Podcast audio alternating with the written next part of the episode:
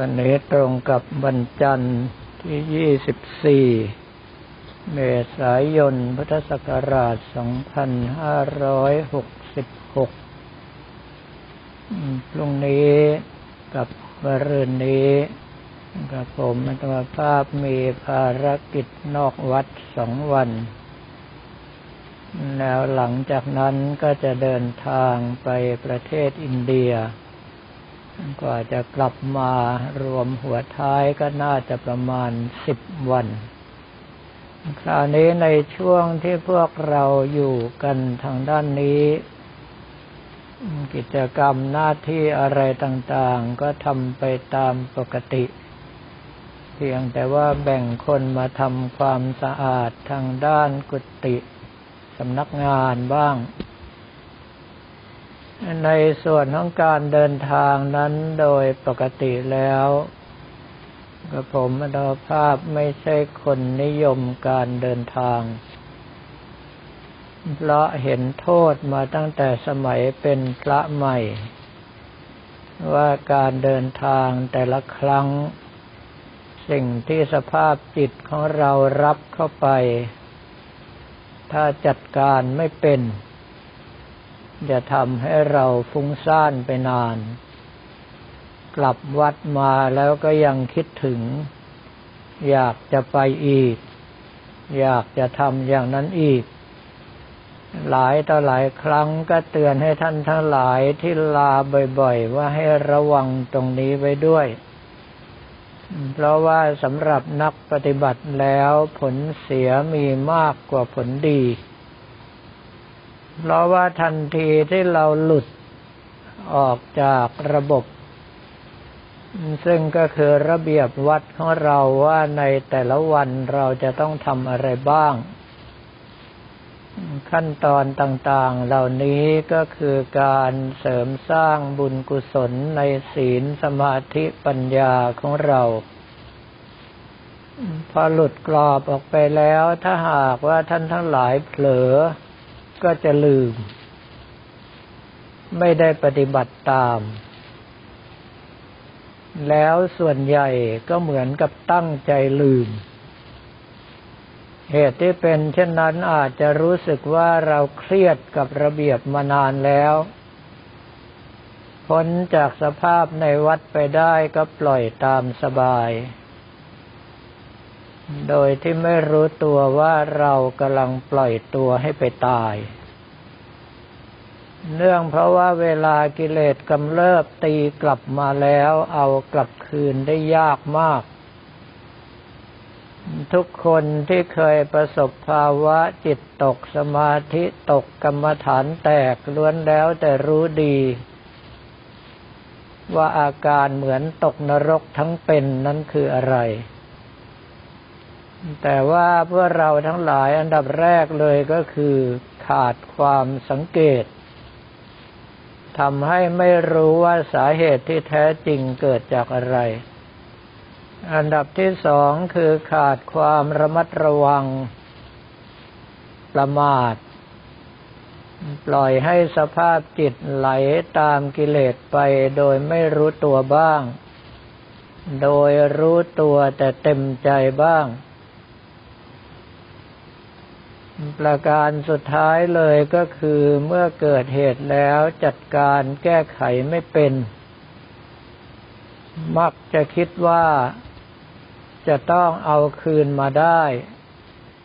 แล้วก็ภาคเพียรพยายามที่จะเอาคืนโดยที่ลืมไปว่าสิ่งนั้นคือความฟุ้งซ่านเมื่อความอยากคือตัณหานำหน้าโอกาสที่จิตจะสงบไม่มีบรรดาวิปัสสนาจารย์หลายท่านถึงขนาดสรุปว่าถ้าหากใครเคยทำให้จิตสงบได้แล้วเกิดฟุ้งซ่านใหม่อย่าหวังเลยว่าจะสงบได้อีกนั่นเป็นสิ่งที่ถูกเพียงครึ่งเดียว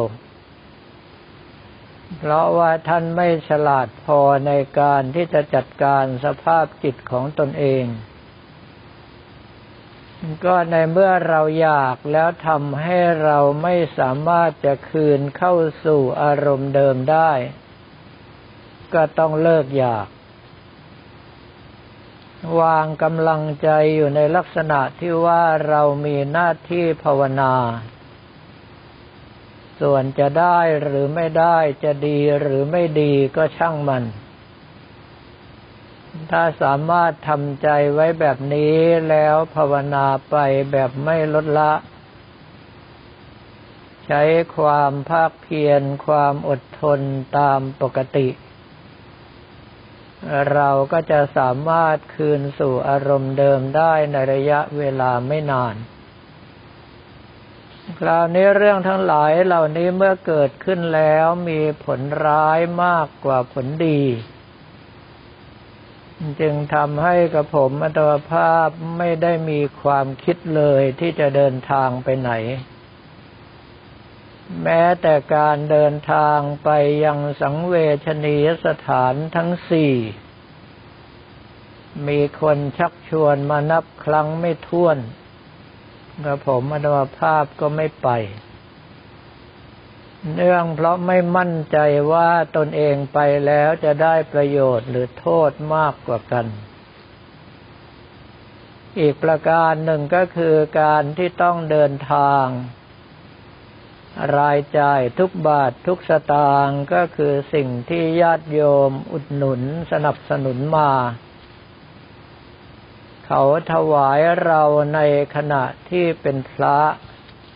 ต่อให้ถวายเป็นส่วนตัวก็ต้องนึกอยู่เสมอว่าเป็นเงินที่ได้ในขณะที่เราเป็นสงฆ์จึงไม่ใช่เรื่องที่เราจะไปใช้จ่ายสุรุ่ยสุร่ายกระผมอัตภาพจึงมีกฎเกณฑ์เฉพาะตัว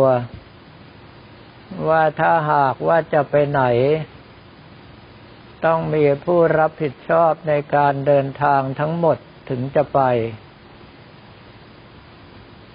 คราวนี้ในสถานที่ซึ่งจะไปนั้นก็คือแคว้นจัมมูแคชเมียร์ของประเทศอินเดียแล้วจะไปในเส้นทางที่ไม่ค่อยมีคนไปกันนักก็คือเดินทางด้วยรถยนต์ไปสู่แคว้นลาดักซึ่งตลอดทางมีแต่ภูเขาหิมะสูงๆระดับความสูง 4,000-5,000 เมตรมีเป็นปกติถ้าหากรอให้แก่ชรามากกว่านี้ร่างกายอาจจะรับไม่ไหวดังนั้นเมื่อมีผู้ชักชวนจึงได้คิดว่าควรที่จะไปเสียตั้งแต่ตอนนี้ไม่อย่างนั้นแล้วอายุมากกว่านี้เราอาจจะไม่ไหวก็ได้อีกส่วนหนึ่งก็คือในเรื่องของการเดินทางครั้งนี้ต้องบอกว่ากับผมอัตภาพไม่มีโควต้าช่วยชีวิตเหลืออยู่แล้วเหตุเพราะว่าช่วยคนอื่นมากเกินไปโควต้าสุดท้ายก็คือช่วยงานพระราชทานเพลิงศพพระเดชพระคุณหลวงพ่อพระราชรัตนวิมลพยุงทิตะสีโลอดีตที่ปรึกษาเจ้าคณะจังหวัดกาญจนบุรีอดีตเจ้าวาดวัดกาญจนบุรีเก่าซึ่งการจัดงานนั้นเป็นช่วงมรสุมเข้าพอดีตั้งเมนลอยไปแล้วถ้าให้ฝนถล่มลงมาก็แปลว่างานพังบันไลหมดกับผมอัตภาพจึงต้องใช้โควต้าสุดท้ายในการขอให้ฝนไม่ตกในระหว่างนั้นแต่ลืมไปว่าโควต้าส่วนใหญ่นั้นมีไว้สำหรับการเดินทางไกลก็เลยทำให้แม้จะเป็นช่วงมรสุมฝนก็แล้งไป7 วันแต่ว่าตัวเองไม่มีอะไรเหลืองานนี้ใครที่เดินทางไปด้วยก็อยู่ในลักษณะตัวใครตัวมันเอาตัวรอดกันเอง อยากไปหาที่ตายก็ไม่ห้ามเพราะว่าทุกครั้งในสถานที่ไปนั้นส่วนใหญ่แล้วสิ่งหนึ่งที่จะได้มาก็คือมรณานุสติอย่างล่าสุดที่ไปยังดาจิลิ่งสิกขิมกาลิมปงเหล่านั้นแค่เส้นทางเดินก็โหดสาหัสแล้วไม่ต้องพูดถึงว่าเราอาจจะเจอปัญหาอุปสรรคอื่นๆหรือก่อนหน้านั้นที่ไปยังด้านญาติงเสฉวนตะวันตกพื้นที่แต่ละก้าวที่เดินไปแม้กระทั่งคนจีนเจ้าของพื้นที่ยังต้องใช้ออกซิเจนกระป๋องตั้งแต่ต้นทางแต่ว่ากับผมอัตมาภาพอยากรู้ว่าอายุ60แล้วยังสามารถไปได้หรือเปล่าในเมื่อเขาแจกออกซิเจนกระป๋องมาก็ถือติดมือไปเฉยๆแล้วก็รู้ได้เลยว่าในสภาพอากาศที่มีออกซิเจนน้อยนั้นร่างกายต้องทรมานมากเป็นพิเศษเดินได้แค่2 ก้าว 3 ก้าวก็ต้องลงไปนั่งหอบหายใจลักษณะนั้นถ้าหากว่าสภาพร่างกายไม่ดีจริงก็อาจจะถึงขนาดสลบสลายไม่ได้สติมีอาการสมองบวมแบบเดียวกับลูกทัวร์คณะก่อนที่ไปซึ่งต้องเช่าเฮลิคอปเตอร์ส่งตัวลงมาข้างล่างหมดไป 7,000 หยวนปรากฏว่าสามารถกลับมาได้โดยที่ไม่มีอะไรบุบสลายเพียงแต่ว่าบางคนในคณะกลับได้รับบาดเจ็บเพราะว่าไปลื่นหกล้มเองเรื่องทั้งหลายเหล่านี้จึงควรจะเป็นเรื่องเตือนใจว่าท่านที่คิดจะตามไปต้องพร้อมที่จะตายด้วยไม่ใช่เอาแต่สนุกสนานกับสิ่งต่างๆที่ได้พบโดยเฉพาะเหตุการณ์บางอย่างที่เจ้าของที่ท่านสงเคราะห์ให้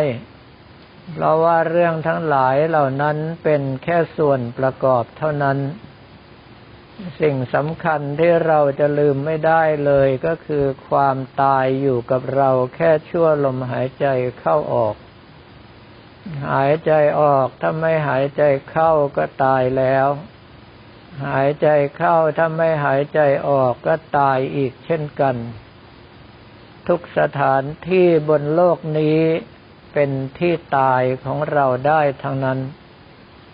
อันนั้นถ้าหากว่ากำลังใจของเราไม่ได้อยู่กับหลักธรรมไม่ได้อยู่กับพระพุทธเจ้า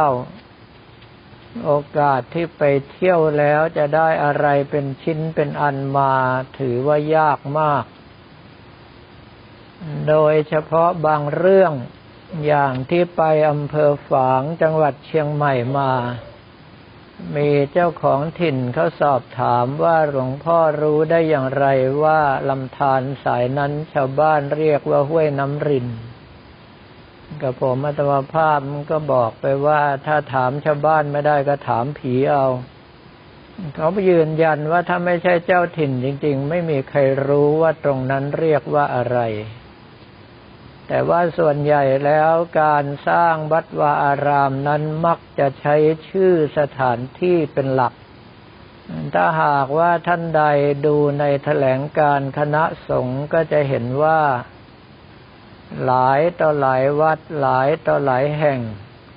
มหาเถรสมาคมมีมติให้เปลี่ยนชื่อใหม่เพราะว่าเข้ากับสถานที่ไม่ได้เนื่องจากว่าฟังแล้วไม่รู้ว่าอยู่ที่ไหนท้ายที่สุดก็ต้องกลับไปใช้สถานที่เดิมๆที่ชาวบ้านเขารู้จักกันมากกว่าอย่างเช่นว่าวัดราชประชุมชนารามที่อำเภอเมืองจังหวัดกาญจนบุรีบอกชื่อเป็นทางการไปชาวบ้านแทบจะไม่รู้จักแต่ถ้าเรียกว่าวัดท่ามะขามทุกคนจะร้องอ๋อเหล่านี้เป็นต้นดังนั้นในเรื่องของการตั้งชื่อที่พักสงฆ์สำนักสงฆ์หรือว่าวัดจึงจำเป็นอย่างยิ่งที่จะต้องคำนึงถึงสถานที่นั้นด้วย ว่าพื้นเดิมของเขาเรียกหากันมาอย่างไรแล้วเรื่องทั้งหลายเหล่านี้ถ้าหากว่าเจ้าของที่ที่เป็นคนบอกไม่ได้เจ้าของที่ที่ไม่มีตัวตนก็อาจจะมาบอกมากล่าวให้เช่นกันสำหรับวันนี้ก็ขอเรียนถวายพระภิกษุสามเณรของเราและบอกกล่าวแก่ญาติโยมแต่เพียงเท่านี้